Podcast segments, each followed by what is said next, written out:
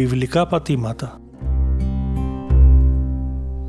Μια εκπομπή νοεράς παρουσίας στον χρόνο και τον χώρο της Αγίας Γης εκεί όπου έστησαν οι πόδες του Κυρίου.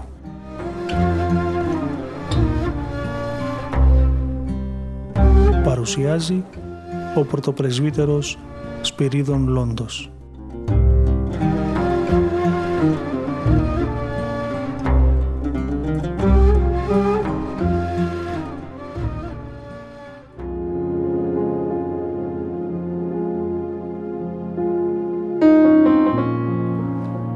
Αγαπητοί ακροατές του διαδικτυακού ραδιοφώνου της Πεμπτουσίας, χαίρετε.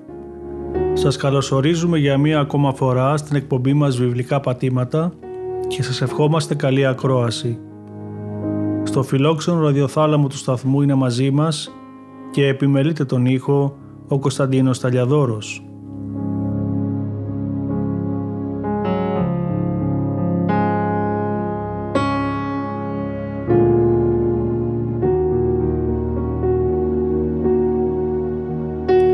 Στην προηγούμενη εκπομπή μας αναφερθήκαμε στην ελληνιστική περίοδο στην Παλαιστίνη και τη συμβολή της στον πολιτισμό, τις τέχνες και στην ίδρυση πόλεων με ελληνικά ονόματα.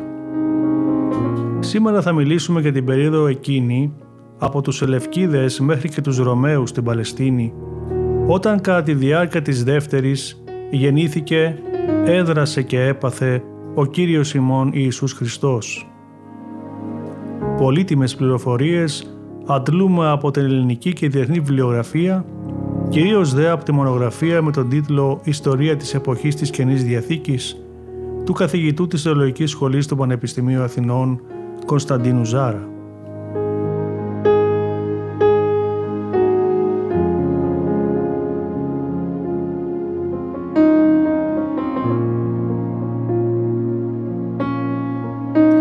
Η Ρώμη εμφανίστηκε δυνατά στο ιστορικό προσκήνιο της Ανατολής όταν τα ελληνιστικά βασίλεια είχαν ήδη πολλά προβλήματα.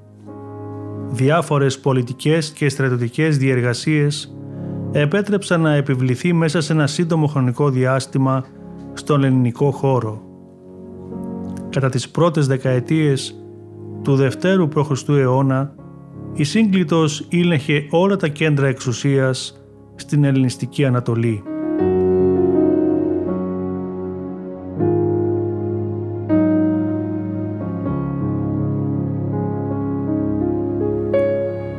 Η πρώτη ενεργή ανάμειξη της Ρώμης σε περιοχές που βρίσκονταν στην σφαίρα επιρροής κάποιου από τα ελληνιστικά βασίλεια έρχεται αρκετές δεκαετίες μετά το τέλος του λεγόμενου Καρχιδονιακού πολέμου, αποτέλεσμα του οποίου υπήρξε ο πλήρης σχεδόν έλεγχος της Σικελίας και συνεπώς των εκεί ελληνικών πόλεων.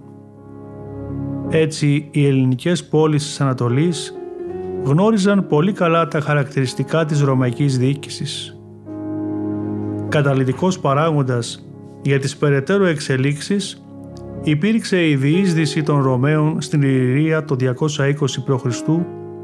γεγονός που τους φέρνει για πρώτη φορά πολύ κοντά σε όμορες περιοχές με ένα ελληνιστικό βασίλειο και στη συγκεκριμένη περίπτωση αυτό της Μακεδονίας.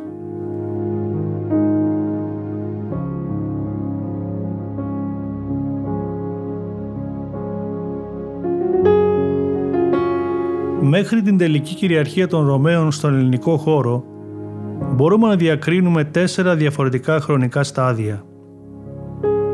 Τους δύο πολέμους εναντίον του Φιλίππου του Πέμπτου, τον πόλεμο κατά των Ετωλών και του Αντίουχου του Τρίτου και την τελική σύγκρουσή τους με τον τελευταίο Μακεδόνα βασιλιά, τον Περσέα. Η Ρωμαϊκή Σύγκλιτος μετά τη μεγάλη νίκη της στις κοινός κεφαλές το 197 π.Χ. εναντίον του Φιλίππου του Πέμπτου και στην Απάμια το 188 εναντίον του Αντιόχου του Τρίτου, αποφάσισε πως ευνοϊκότερη εξέλιξη για τη συμφέροντά της θα ήταν η πλήρης απαλλαγή από την παρουσία των Μακεδόνων στον ελληνικό χώρο. Αυτό σήμαινε την οριστική κατάλυση του Μακεδονικού Βασιλείου η ήττα των Μακεδόνων στην Πίδνα το 168 π.Χ. ήταν τέτοιας έκτασης ώστε οι Μακεδόνες να μην είναι σε θέση να ανακάμψουν. Μετά από αυτήν την εξέλιξη ήταν θέμα χρόνου τα δύο ελληνιστικά βασίλεια που βρίσκονταν στην Ανατολή, αυτά των Πτολεμαίων και των Σελευκηδών, να υποκύψουν στην πολιτική και στρατηγική ανωτερότητα των Ρωμαίων.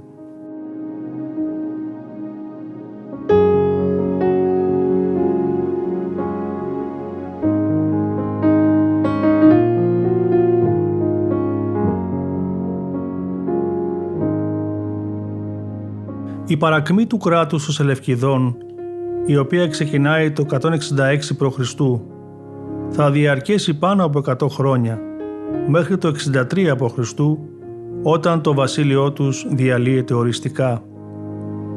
Ήδη από το 83, το βασίλειο των Σελευκηδών θα γίνει κομμάτι του βασιλείου της Αρμενίας. Σε αυτά τα 100 χρόνια, στην περιοχή αυτή είχε ακμάσει ο ελληνισμός, είχαν βασιλεύσει σημαντικοί βασιλείς. Είχαν επιτευθεί σπουδαία επιτεύγματα στην οικονομία και στην οργάνωση και κυρίως ο ελληνικός απικισμός είχε φέρει την ελληνική γλώσσα και τον ελληνικό πολιτισμό μέχρι την Πεσοποταμία.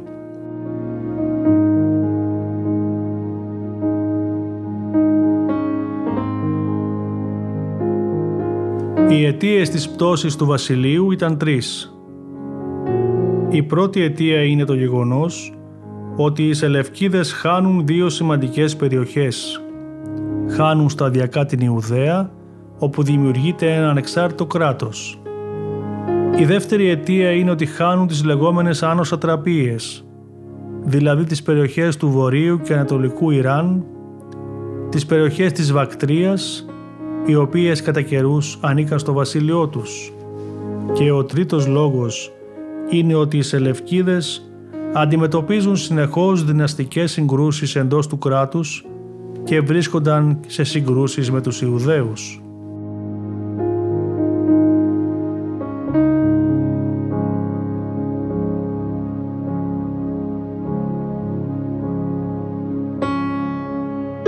Το 175 π.Χ εκλέγεται αρχιερέας ένας εκπρόσωπος των Ελληνιστών, ο Ιάσον, και υπόσχεται στους Ελευκίδες να αυξήσει τον φόρο τον οποίον πλήρωναν οι Ιουδαίοι.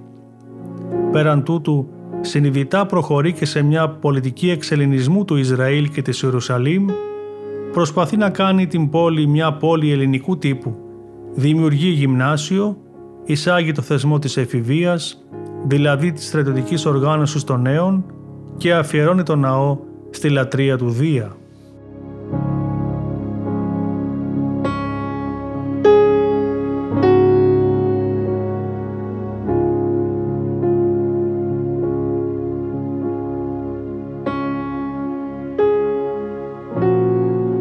Ο Αντίοχος ο τέταρτος, επιστρέφοντας το 168 π.Χ. από την εκστρατεία του στην Αίγυπτο, αποφασίζει να ανακαλέσει όλα τα προνόμια των Εβραίων τους απαγορεύει ρητά την περιτομή και προχωρεί σε μια προκλητική πράξη που ήταν η θυσία ζώου στο ναό του Ιερουσαλήμ. Αυτό προκαλεί φοβερή δυσαρέσκεια στους Ιρουδαίους και μια ισχυρή ομάδα εγκαταλείπει την πόλη και κάτω από την ηγεσία των Μακαβαίων, αρχικά από τον Ματαθία τον Μακαβαίο και κατόπιν από τους γιους του, κυρίως τον Ιούδα, δημιουργούν μια εξέγερση η οποία μέσα σε σύντομο διάστημα απομάκρυνε πλήρως την εξουσία των Σελευκηδών από τον Ισραήλ και την Παλαιστίνη.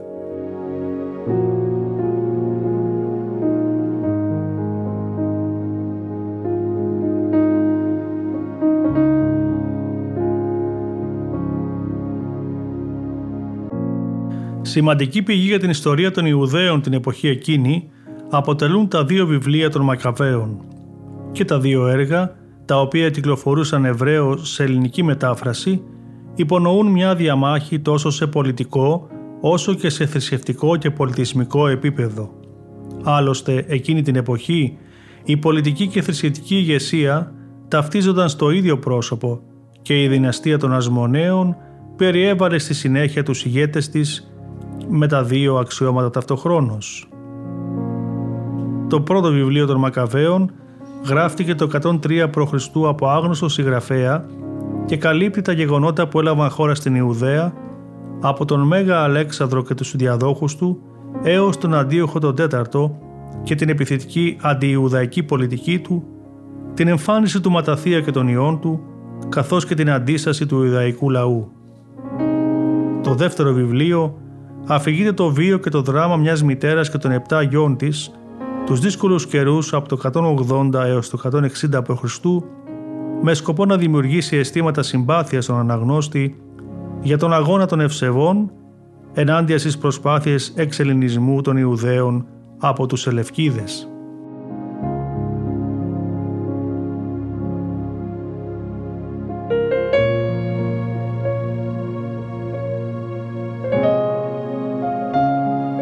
Μέσα στις εβραϊκές κοινότητες τόσο της Παλαιστίνης όσο και της Διασποράς, των Ιουδαίων δηλαδή που κατοικούσαν στην Αίγυπτο, στη Μικρά Ασία και την Ευρώπη, εξακολουθούσε να υπάρχει το χάσμα ανάμεσα στην αυστηρή Ορθοδοξία και σε εκείνους που ως ένα βαθμό είχαν προσχωρήσει στον ελληνισμό. Ένας μεγάλος αριθμός Ιουδαίων αντιστεκόταν επίμονα στην υιοθέτηση οποιασδήποτε μη εβραϊκής συνήθειας ή νόμου. Ο Ιούδας ο Μακαβαίος, εκμεταλλευόμενος τη δυσαρέσκεια των ομοεθνών του για την πολιτική που ακολουθούσε ο Σέλευκος ο Τέταρτος και την επέμβασή του στις εσωτερικές τους υποθέσεις, οργάνωσε επαναστατικό κίνημα το οποίο προκάλεσε μεγάλα προβλήματα σε αυτή την τόσο σημαντική για τους Ελευκίδες περιοχή. Ο διάδοχος του Σέλευκου τέταρτου, ο Αντίοχος ο τέταρτος, προσπάθησε να καταστήλει την εξέγερση με βία, χωρίς όμως ιδιαίτερη επιτυχία.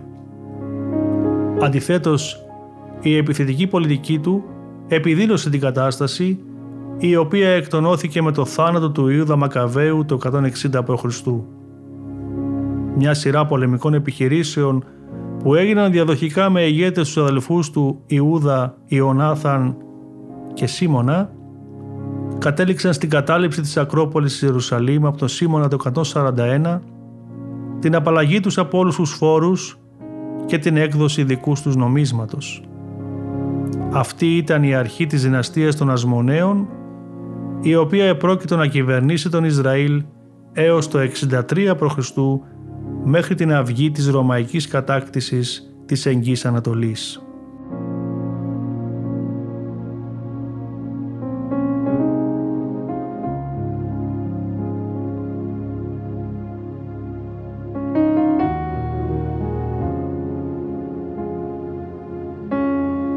Η οικογένεια των Μακαβαίων οδήγησε τους Ιουδαίους για περισσότερα από 30 χρόνια μέσα από τις ομίχλες της υποτέλειας στον καθαρότερο αέρα μιας σκληρά κερδισμένης αυτοτέλειας.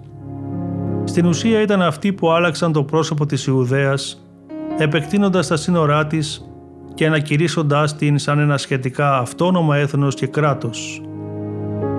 Τα γεγονότα που έλαβαν χώρα την περίοδο της Επανάστασης αλλά και αργότερα κατά την ασμοναϊκή διοίκηση έθεσαν τις βάσεις για τις σημαντικές θρησκευτικές, πολιτικές και κοινωνικές μεταβολές που συντελέστηκαν στο χώρο της Ιουδαίας τους δύο επόμενους αιώνες. Άλλωστε ο άνεμος ανεξαρτησίας που φούσκωνε αργότερα τα αιστεία των εθνιστικών αξιώσεων των ζηλωτών είχε την έδρα του ακριβώς σε αυτά τα καταρθώματα των Μακαβαίων.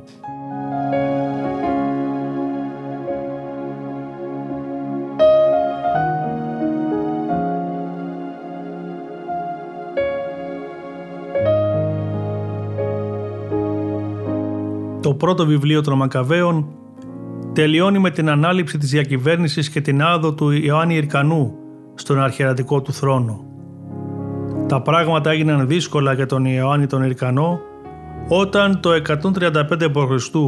ο Αντίοχος Ιδίτης εισέβαλε στην Ιουδαία και πολιόρκησε την Ιερουσαλήμ.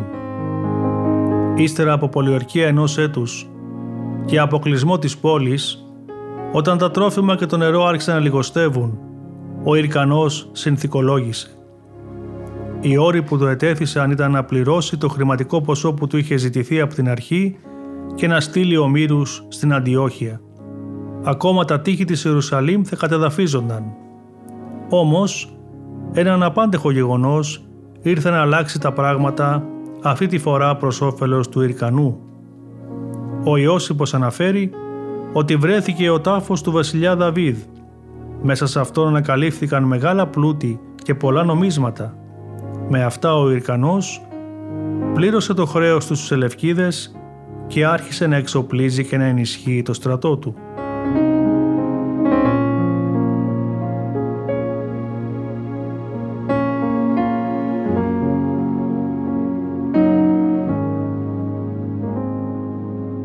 Εκμεταλλευόμενος αμέσως τις εσωτερικές διαμάχες των οίκων των Σελευκηδών, ο Ιρκανός προσπάθησε να επεκτείνει τα σύνορα της επικράτειάς του. Στο εγχείρημα αυτό δεν δίστασε να χρησιμοποιήσει και ξένους μισθοφόρους. Στην αρχή κινήθηκε εναντίον πόλεων των Μοαβιτών πέρα από τον Ιορδάνη. Ύστερα έστρεψε την προσοχή του στη Σαμάρια και συγκεκριμένα στην πόλη της Ιχέμ. Η πόλη λελεατήθηκε και ο ναός το όρος Γαριζίν καταστράφηκε. Σειρά έπειτα είχε ο Νότος και η γη της Ιδουμέας. Έτσι εκεί κατακτήθηκαν οι πόλεις Σαδόρα και Μαρίσα.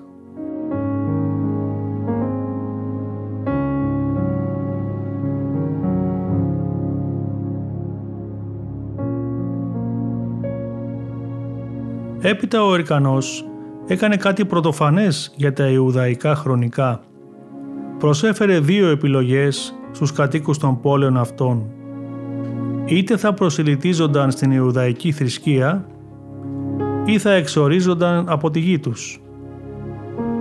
Με αυτή του την κίνηση απομακρυνόταν από την αρχική στρατηγική και το ήθος των Μακαβαίων επαναστατών ηγετών.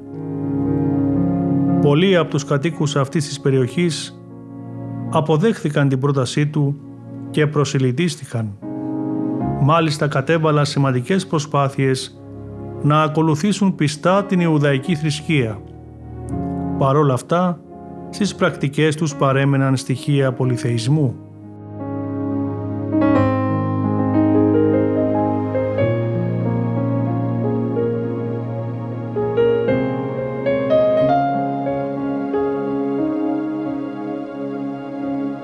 Αν και με την παρέλευση λίγων δεκαετιών οι προσήλυτοι θεωρούσαν τους εαυτούς τους ευσεβείς Ιουδαίους, οι κατεξοχήν Ιουδαίοι δεν αισθάνονταν το ίδιο. Ο Ιρκανός κατόρθωσε να απλώσει την επικράτειά του σε πρωτοφανές για τα χρονικά της Ιουδαίας μέγεθος. Προκειμένου να ενισχύσει και τις φιλικές σχέσεις του με τη Ρώμη, έστειλε εκεί πρεσβεία την οποία η Σύγκλιτος καλοδέχτηκε. Ο Ιωάννης Ιρκανός πέθανε το 104 π.Χ. αφήνοντας πίσω του μια αναπάντεχα εύρωστη Ιουδαία. Αν και άφησε στη γυναίκα του τη διακυβέρνηση, ένας από τους πέντε γιους του, ο Αριστόβουλος, φυλάκισε τόσο την ίδια όσο και τρεις από τους αδελφούς του και άρπαξε την εξουσία.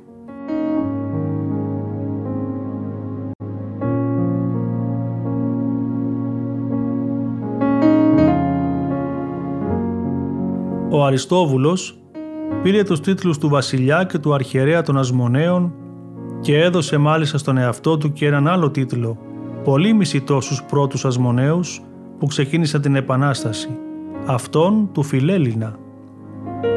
Τον διαδέχτηκε από το 103 π.Χ. στο 76 ο Ιωνάθαν, ο οποίος αν και κυβέρνησε σκληρά, προσάρτησε τελικά το βασίλειό του τις περισσότερες ελληνικές πόλεις της Μεσογειακής Ακτής αλλά και εκείνες της Υπεριορδανίας, σκοτώθηκε δέκα την διάρκεια πολεμικής εκστρατείας. Τον Ιωνάθαν διαδέχτηκε η Αλεξάνδρα Σαλόμη, η οποία διόρισε τον ιό της Ιρκανό το δεύτερο ως αρχιερέα.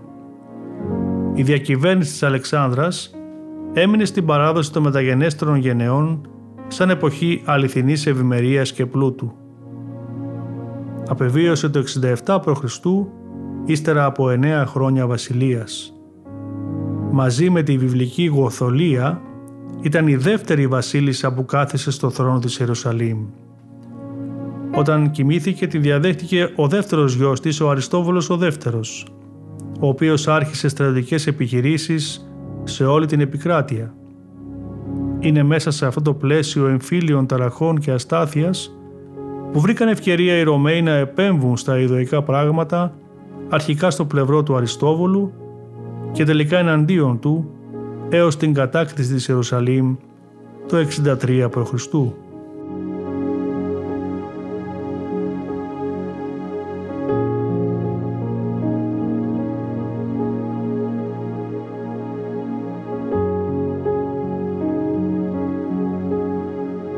Η κατάσταση στην Αντιόχεια και τη Συρία ήταν τώρα εξαιρετικά ταραγμένη.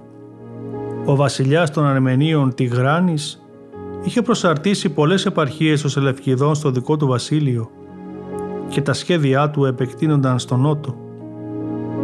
Έτσι οι Ρωμαίοι ανησυχούσαν για την άνοδο των Αρμενίων στην περιοχή και όπως ήταν αναμενόμενο εξέφρασαν εμπράκτος το ενδιαφέρον τους για το βασίλειο της Συρίας. Ο Πομπίος κατευθύνθηκε εναντίον του Τιγράνη και από τους στρατηγούς του ο Εμίλιος Καύρος πήγε στη Συρία. Τότε τόσο ο Αριστόβουλος όσο και ο Ερκανός έστειλαν αντιπροσωπείες στη Ρωμαϊκή Αποστολή στην Αντιόχεια ζητώντας βοήθεια. Αφού ζήγησε την κατάσταση ο Σκαύρος, αποφάσισε πως ο Αριστόβουλος ήταν εκείνος που διέθετε τα προσόντα πιο πολύ θα εξυπηρετούσαν τα ρωμαϊκά συμφέροντα. Έτσι διέταξε τον Ερικανό και τους συμμάχους του να αποσυρθούν. Πράγματι οι Ναβατέοι δεν ήθελαν να συγκρουστούν με τη Ρώμη, οπότε και συμμορφώθηκαν με τις υποδείξεις του Σκάβρου.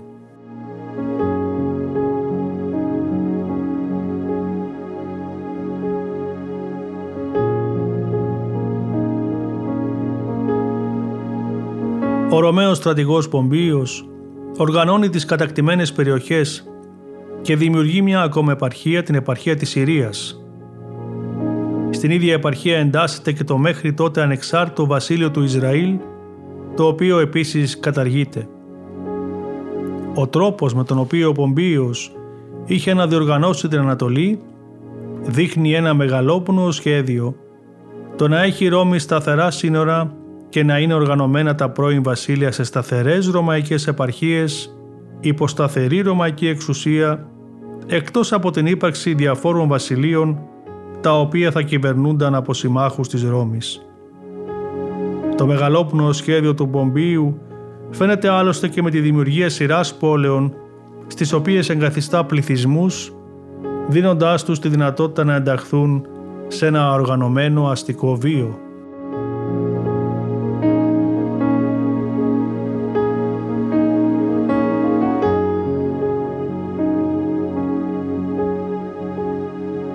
Πριν σιγουρέψει τα Ιουδαϊκά πράγματα προκειμένου τελικά να τα φέρει υπό τον έλεγχο της Ρώμης, θέλησε να βεβαιωθεί για την κατάκτηση της διαθέσης των γειτόνων της. Έτσι στράφηκε αρχικά εναντίον των Αβατέων. Στο μεταξύ διέταξε τους δύο αδελφούς να παραμείνουν σε κατάσταση αναμονής έως την επιστροφή του. Όμως ο Αριστόβουλος αποδείχθηκε ασυνεπής. Φοβούμενος προφανώς κάποιο είδος προδοσίας από τη ρωμαϊκή πλευρά, επέστρεψε γρήγορα στην Ιερουσαλήμ και άρχισε να την αγχυρώνει. Πληροφορίες για τις κινήσεις του έφτασαν στα αυτιά του Πομπίου, ο οποίος ανησύχησε για πιθανή ανταρσία, οπότε άφησε το ζήτημα των Αβατέων και οργισμένος επέστρεψε στην Ιερουσαλήμ. Τρέμοντας την οργή των Ρωμαίων, οι κάτοικοι της πόλης άνοιξαν τις πύλες στο στρατό του Πομπίου ο Αριστόβουλος φοβούμενος και αυτός αντίπεινα από την πλευρά τους, κατέφυγε και πάλι στο σύμπλεγμα οχυρών του ναού. Ο Πομπίος πολιόρκησε το ναό και ύστερα από τρεις μήνες, διάστημα για το οποίο ο ναός συνέχισε κανονικά τη λειτουργία του και συγκεκριμένα την ημέρα του εξυλασμού το 63 π.Χ. οι οχυρώσεις έπεσαν, οι Ρωμαίοι ήρθαν στο ιερό χώρο και οι ιερείς σφαγιάστηκαν.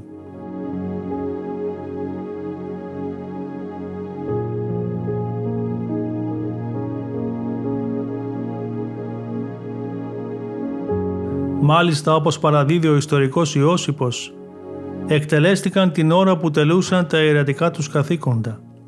Ο Πομπιείος εισήλθε στον ναό και μάλιστα στο Άγιο των Αγίων. Ο ναός είχε βεβαιωθεί για μία ακόμα φορά. Η εισβολή των Ρωμαίων σήμανε το τέλος της βασιλείας του Αριστόβουλου, ο οποίος συνελήφθη και μαζί με την οικογένειά του οδηγήθηκε στη Ρώμη. Μαζί με αυτούς οδηγήθηκαν εκεί και πολλοί άλλοι σαν όμοιροι και εχμάλωτοι. ο Ιρκανός επανήλθε στη θέση του αρχαιρέα, αλλά βεβαίως μετά από τη ρωμαϊκή απέτηση του αφαιρέθηκε ο θρόνος.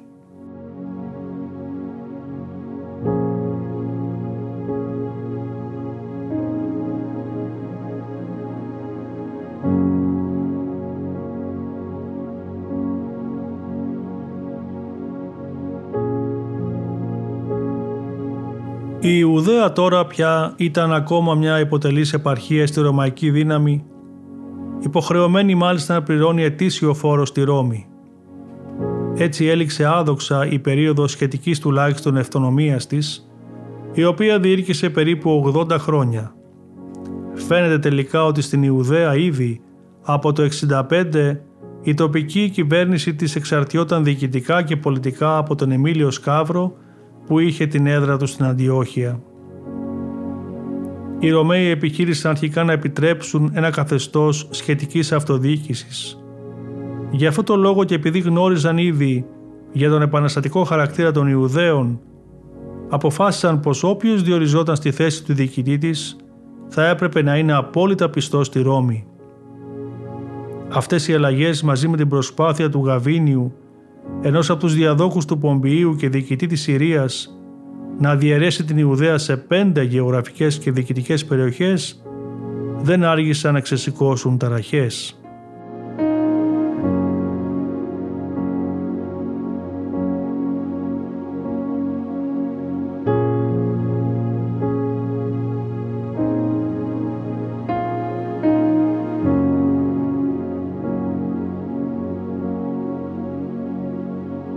Η ρωμαϊκή περίοδος κατοχής της Ιουδαίας θα μπορούσε να διαιρεθεί σε τρεις υποπεριόδους.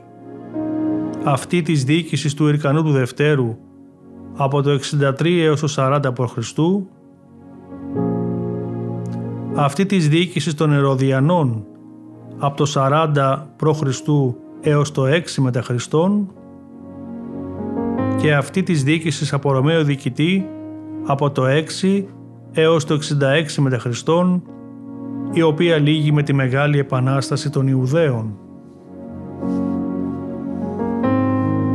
Στα πρώτα χρόνια της Ρωμαϊκής Κυριαρχίας έχουμε αρχικά τη διοίκηση του Ρικανού του Δευτέρου, ο οποίος σε συνεργασία με τον Ιδουμαίο Αντίπατρο στράφηκε κατά του Αντιγόνου και εξασφάλισε πολλά προνόμια από τον Κέσαρα υπέρ των Ιουδαίων.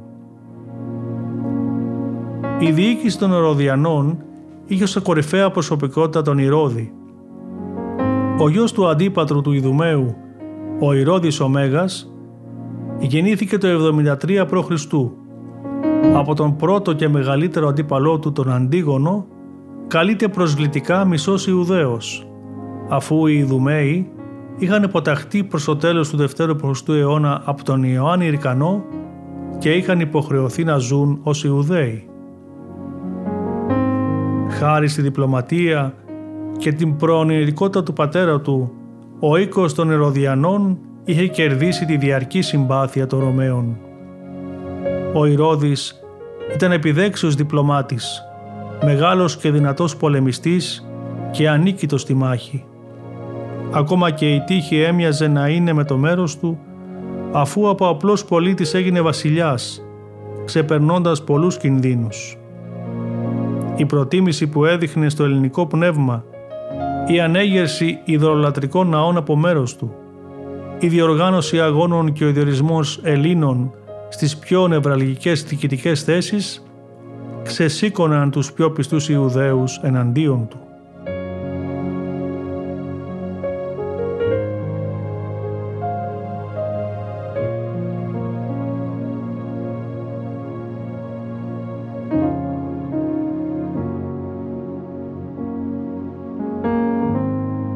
Ο Ηρώδης αποδείχθηκε καλός υπάλληλος για τα συμφέροντα της Ρώμης και στις εποχές που ακολούθησαν, όταν το 44 μετά Χριστόν ύστερα από τη δολοφονία του Κέσαρα, ο Κάσιος κέρδισε τον έλεγχο πάνω στην κύλη Συρία. Ο Ιρκανός και ο Αντίπατρος τάχθηκαν με το μέρος του. Ο Κάσιος, προκειμένου να εξασφαλίσει τα χρήματα που θα υποστήριζαν και θα εξόπλιζαν το στρατό του, φορολόγησε βαριά τον λαό της Ιουδαίας. Όπως θα αναμενόταν, Στο εγχείρημά του αυτό πολύ χρήσιμη βοηθή αποδείχθηκαν ο Αντίπατρος και ο γιος του Ηρώδης. Μάλιστα φαίνεται ότι ο Κάσιος βαθμολόγησε τόσο υψηλά τις επιδόσεις τους, ώστε άφησε τον Ηρώδη στην ίδια θέση που διέθετε και πριν σε εκείνη του στρατηγού.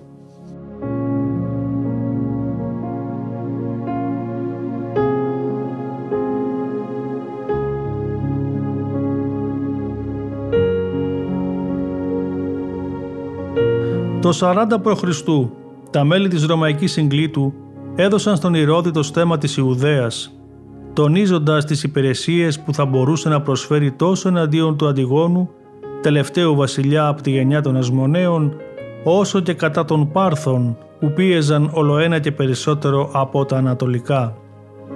Όμως, ο ουσιαστικός κυρίαρχος στην περιοχή ο Ηρώδης έγινε τρία χρόνια αργότερα, αφού πρώτα κατανίκησε την επανάσταση που σήκωσε ο Αντίγονος και αφού ο Μάρκος Αντώνιος, εκπληρώνοντας την επιθυμία του, διέταξε την εκτέλεση του αρχηγού της. Το 37 π.Χ. και με τη βοήθεια των Ρωμαίων, ο Ηρώδης έφτασε ενώπιον των τυχών της Ιερουσαλήμ όπου και στρατοπέδευσε. Ύστερα από πολιορκία 40 ημερών, πέρασαν τα εξωτερικά τείχη της πόλης και εστίασαν την πολιορκητική τους ισχύ στο σύμπλεγμα οχυρών του ναού όπου είχε καταφύγει ο Αντίγονος.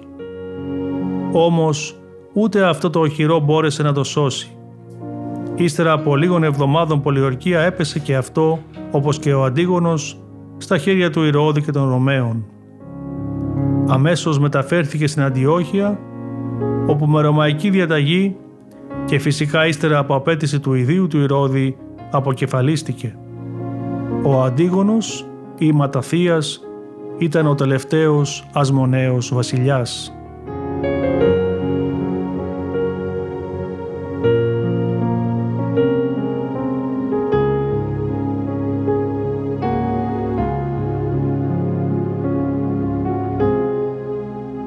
Η βασιλεία του Ηρώδη θα μπορούσε εύκολα να διαιρεθεί σε τρεις περιόδους. Η πρώτη περίοδος από το 40 έως το 37 π.Χ. στην οποία προσπαθούσε να στερεώσει το θρόνο του. Η δεύτερη περίοδος είναι αυτή της ευημερίας από το 36 έως το 13 π.Χ. και η τελευταία περίοδος από το 13 έως το 4 π.Χ. περίοδος αναταραχής και χάους στην επικράτειά του.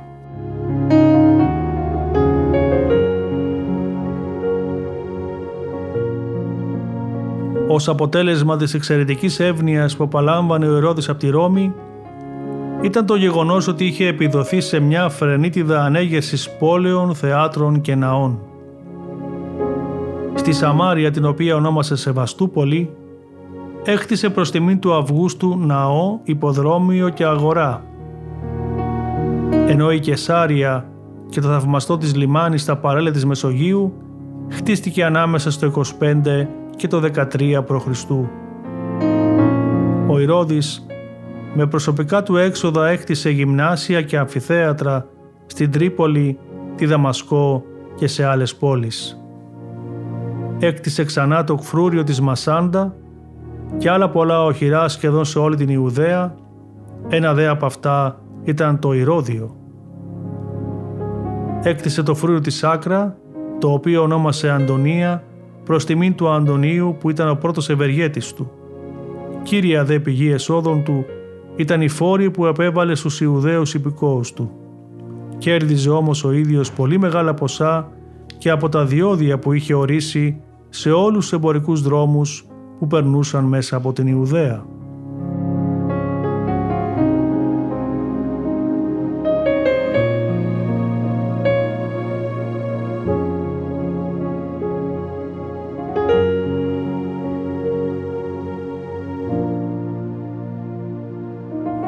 Το πιο θαυμαστό όμως έργο του ήταν εκείνο της ανοικοδομήσεως του ναού της Ιερουσαλήμ που έφερε το όνομά του.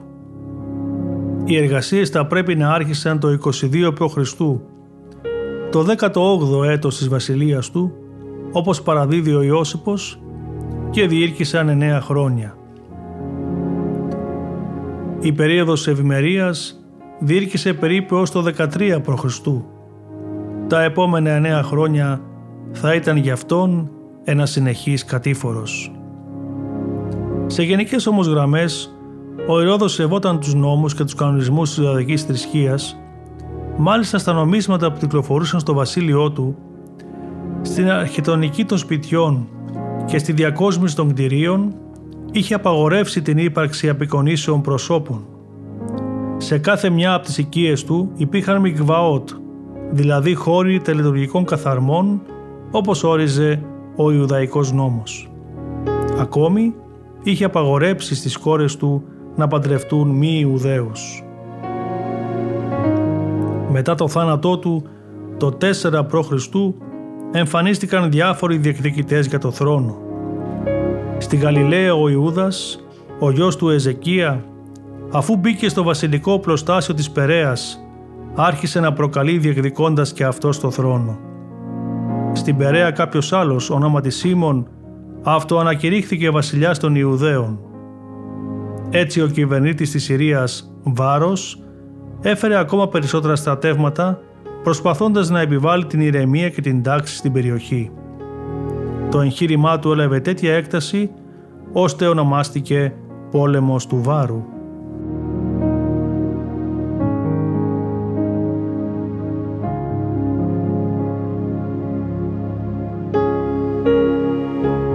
Τελικά, ο αυτοκράτερος Οκταβιανός Αύγουστος μοίρασε το βασίλειο της Ιουδαίας στους τρεις γιους του Ηρώδη.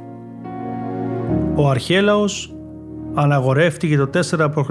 εθνάρχης της Ιουδαίας, Σαμάριας και Ιδουμαίας. Ο Αντίπας, ο οποίος ονομαζόταν και Ηρώδης, έγινε τετράρχης της Γαλιλαίας και της Περέας. Ο Φίλιππος έγινε τετράρχης της Ιτουρέας Τραχονίτιδος και του Πανέα. Μία αδελφή του Ηρώδη η Σαλόμη πήρε την Ιάμνια, την Άζωτο και την Φυσαλίδα.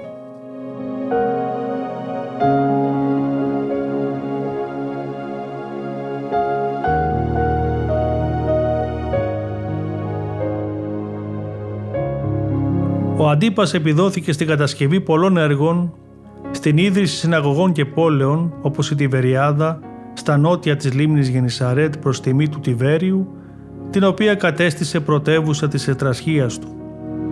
Ο Φίλιππος έκτισε τον Πανέα, την πόλη που ονομάστηκε Κεσάρια Φιλίππου ή Πανιάς.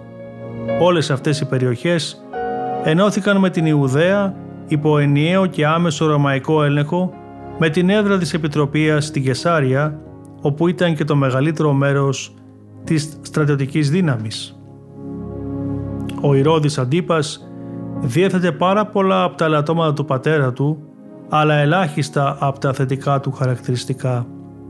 Ήταν αυτός που διέταξε την εκτέλεση του Ιωάννου του Προδρόμου και έπαιξε σημαντικό ρόλο στη λεγόμενη δίκη του Ιησού. Τελικά πάυθηκε το 40 μετά Χριστόν και πέθανε στην εξορία.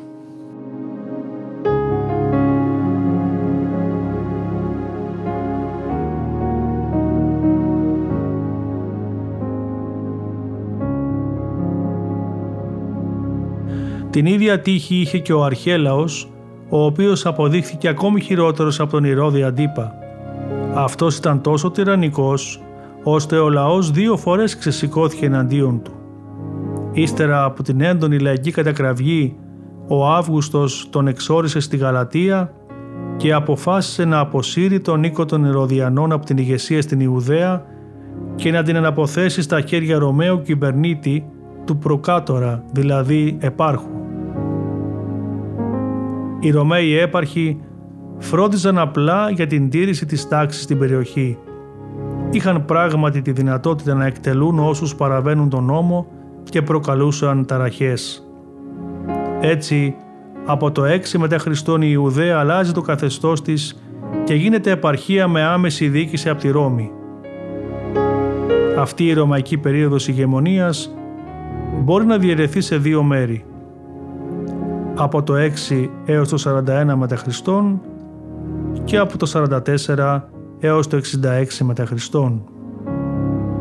Οι επίτροποι που κυβέρνησαν στην πρώτη περίοδο βρίσκονταν υπό τον έλεγχο των διοικητών της Συρίας και σαν διοικητικό κέντρο τους είχαν την πόλη Κεσάρια στα παράλια της Μεσογείου, στην οποία κατοικούσαν τόσο εκείνοι όσο και η διαδοχή τους. Το αξίωμα αυτό πήραν έξι ή επτά άνδρες. Από το 41 έως το 44 μετά Χριστόν την Ιουδαία κυβέρνησε σε βασιλιάς ο Αγρίπας ο πρώτος από τον οίκο των Ερωδιανών.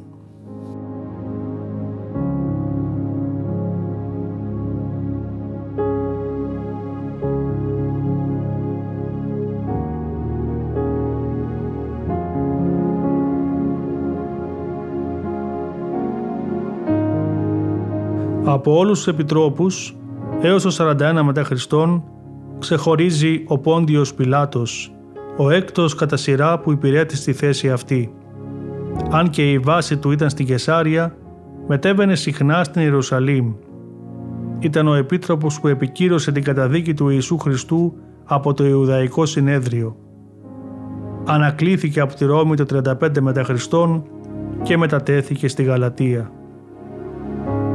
Ο διάδοχος του Καλιγούλα, ο Κλάβδιος, βασίλευσε από το 41 έως το 54 μετά Χριστόν και αφού καθάρισε τον Αντίπα, στη θέση του διόρισε έναν εγγονό του Ηρώδη, τον Αγρίπα, σαν βασιλιά της Ιουδαίας, της Σαμάριας και όλων των περιοχών που κάποτε ανήκαν στον παππού του.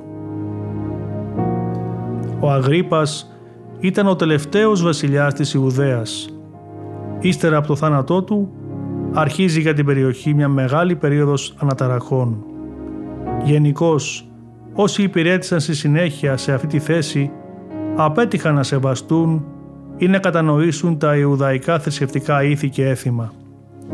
Αξίζει να αναφερθεί ότι ανάμεσα στο 46 με το 48 μετά Χριστόν τη θέση του Επιτρόπου είχε λάβει ο ανιψιός του φιλοσόφου Φίλωνα Τιβέριος Ιούλιος Αλέξανδρος.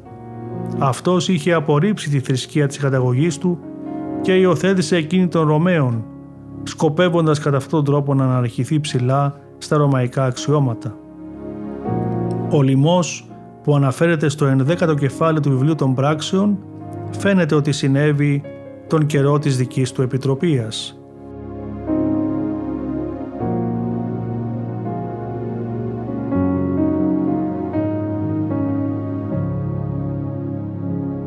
Κατά την διάρκεια της επιτροπίας του Αντωνίου Φίλικα από το 52 στο 60 μετά Χριστόν, οι ταραχές ήταν καθημερινό φαινόμενο στην Ιουδαία. Ο διάδοχος του Φίλικα Πόρκιος Φίστος επιτρόπευσε για δύο χρόνια στο 62 μετά Χριστόν και δεν μπόρεσε να χειριστεί καλύτερα τα πράγματα. Ακολούθησε ο Αλβίνος και το 66 ο Γήσιος.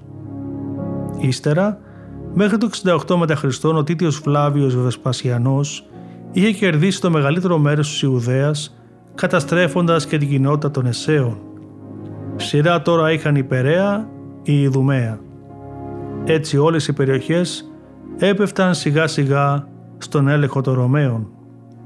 Το 70 μετά Χριστόν, οι Ρωμαϊκές δυνάμεις υπό την ηγεσία του Τίτου κατέλαβαν την πόλη μετά από πολιορκία και έκαψαν τον ναό. Το τελευταίο φρούριο που έστεκε ακόμη και έπεσε το 74 μετά Χριστόν ήταν εκείνο της Μασάντα.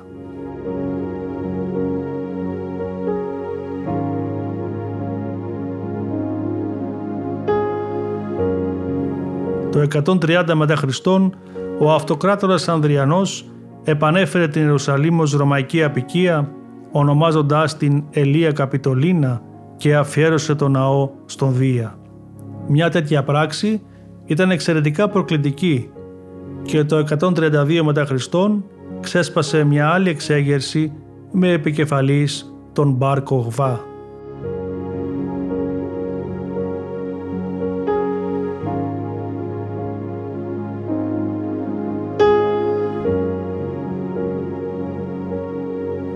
Στο σημείο αυτό αγαπητοί ακροατές θα ήθελα να παραθέσω τρεις εξωβιβλικούς ψαλμούς από τη συλλογή ψαλμών του Σολομώντα. Πρόκειται περί συλλογής 18 ψαλμών που γράφτηκαν μάλλον στα μέσα του 1ου αιώνα π.Χ. Η αρχική τους γλώσσα ήταν μάλλον η εβραϊκή και δεν συμπεριλήφθηκαν στον κανόνα της Παλαιάς Διαθήκης. Έχουν βρεθεί όμως αρκετά αντίγραφα μεταφράσεις τους στο ελληνική και στη συριακή. Στους ψαλμούς του Σολομώντος ο Μεσσίας έχει πρωταγωνιστικό ρόλο. Μπορεί να χαρακτηριστεί ως στρατιλάτης καθώς καθαρίζει την Ιερουσαλήμ από την ξένη κυριαρχία. Κατάγεται από το γένος του Δαβίδ και λειτουργεί ως όργανο του Κυρίου. Ο Χριστός Κυρίου είναι πρικισμένος με γνώση, σοφία και δικαιοσύνη, όμως δεν υπερβαίνει τα όρια του ανθρώπινου. Δεν υπάρχει άλλη διέξοδος, άλλη ελπίδα, παρά ο του Μεσσία, του οποίου ο χρόνος έλευσης έχει καθοριστεί.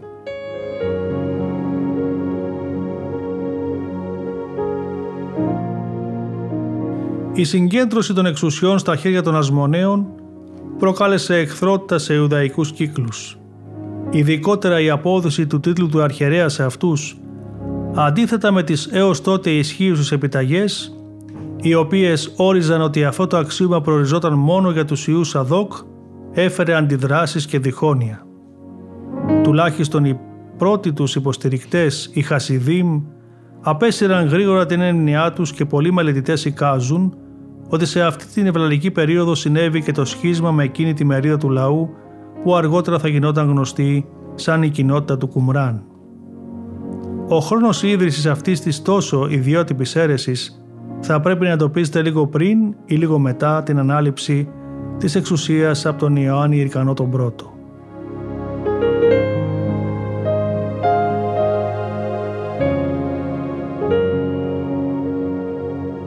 Τρεις από αυτούς τους ψαλμούς του Σολομώντα αναφέρονται στη βασιλεία των Αμοναίων και του Πομπιείου στην Ιουδαία. Στον 17ο ψαλμό, τα βέλη του συγγραφέα στρέφονται εναντίον των Ασμοναίων. Εκεί κατηγορούνται ότι έλαβαν τη διοικητική εξουσία παρανόμως, αφού δεν ήταν απόγονοι της γενιάς Δαβίδ και η βασιλεία τους χαρακτηρίζεται εγκόσμια και όχι αρεστή στο Θεό. Παρόλα αυτά, τόσο σε αυτόν τον ψαλμό, όσο και στον επόμενο, το 18ο, ένα φωτεινότερο μέλλον προδιαγράφεται. Αναμένεται ο ερχομός ηγέτης Δαβιδικής γενιάς, με μεσιανικά χαρακτηριστικά που θα είναι καθαρός από κάθε αμαρτία και στον οποίο θα αναπαύεται το Πνεύμα του Θεού. Αυτός θα γίνει ποιμένας του λαού του Θεού και τα λόγια του θα μοιάζουν με τα λόγια των αγγέλων.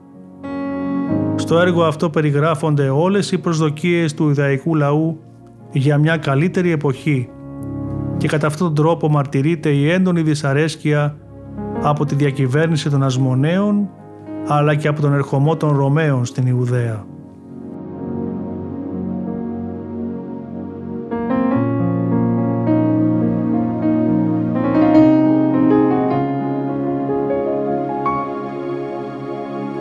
Λέγει τιμήμα του κειμένου του 17ου ψαλμού σχετικά με τους Ασμονέους και τον αναμενόμενο Μεσσία. Και εν τες αμαρτίες ημών επανέστησαν ημίν αμαρτωλοί, επέθεντο ημίν και έξωσαν ημάς Ιησού και πηγγύλο.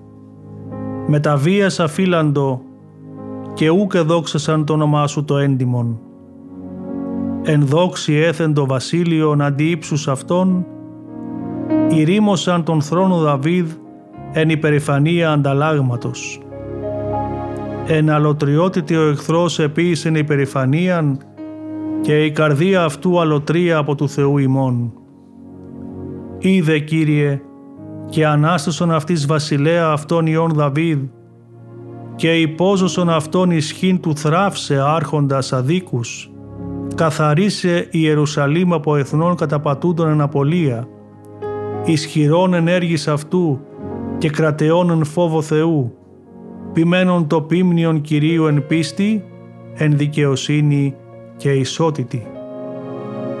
Τα ρήματα αυτού πεπυρωμένα υπέρ χρυσίων.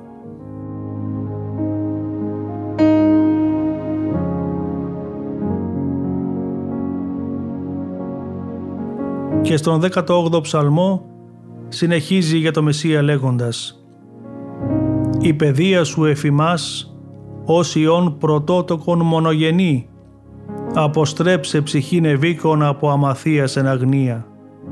Καθαρίσε ο Θεός εις ημέραν ελέους εν ευλογία, εις ημέραν εκλογής του Χριστού αυτού. Ο συγγραφέας καταφέρεται και εναντίον του Πομπιείου, ο οποίος εισήλθε στον ναό και τον βεβήλωσε με την παρουσία του.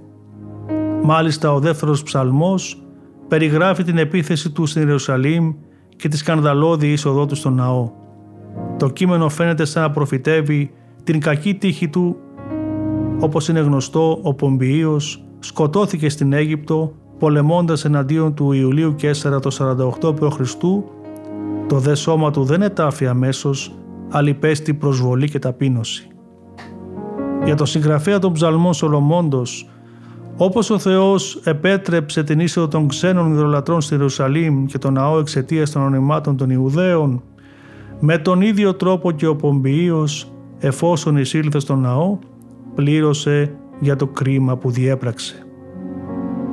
Λέγει τμήμα του κειμένου του Δευτέρου Ψαλμού Σολομώντος σχετικά με το Πομπιείο. «Εν το υπερηφανεύεστε των αμαρτωλών Εν κρυό κατέβαλε τύχη οχυρά και ούκε κόλλησας. Ανέβησαν επί το θυσιαστήριόν σου έθνη αλότρια. Κατεπατούσαν εν υποδήμαση αυτών εν υπερηφανία. Ανθώνει η Ιερουσαλήμ εμίαναν τα Άγια Κυρίου. Ευεβήλωσαν τα δώρα του Θεού εν ανομίας. Κατά τα σαμαρτίας αυτών επίησεν αυτής, ότι εγκατέλειπεν αυτούς ισχύρας κατησχιόντων, και ούκε χρόνισα έως έδειξεν μη ο Θεός την ύβριν αυτού, έτσι και εντυμένων επί των ωραίων της Αιγύπτου, υπερελάχιστον εξουδονωμένων επί γης και θαλάσσης. Το σώμα αυτού, διαφερόμενων επικυμάτων εν ύβρι πολύ, και ούκ είναι ο θάπτον, ότι εξουθένωσεν αυτόν εν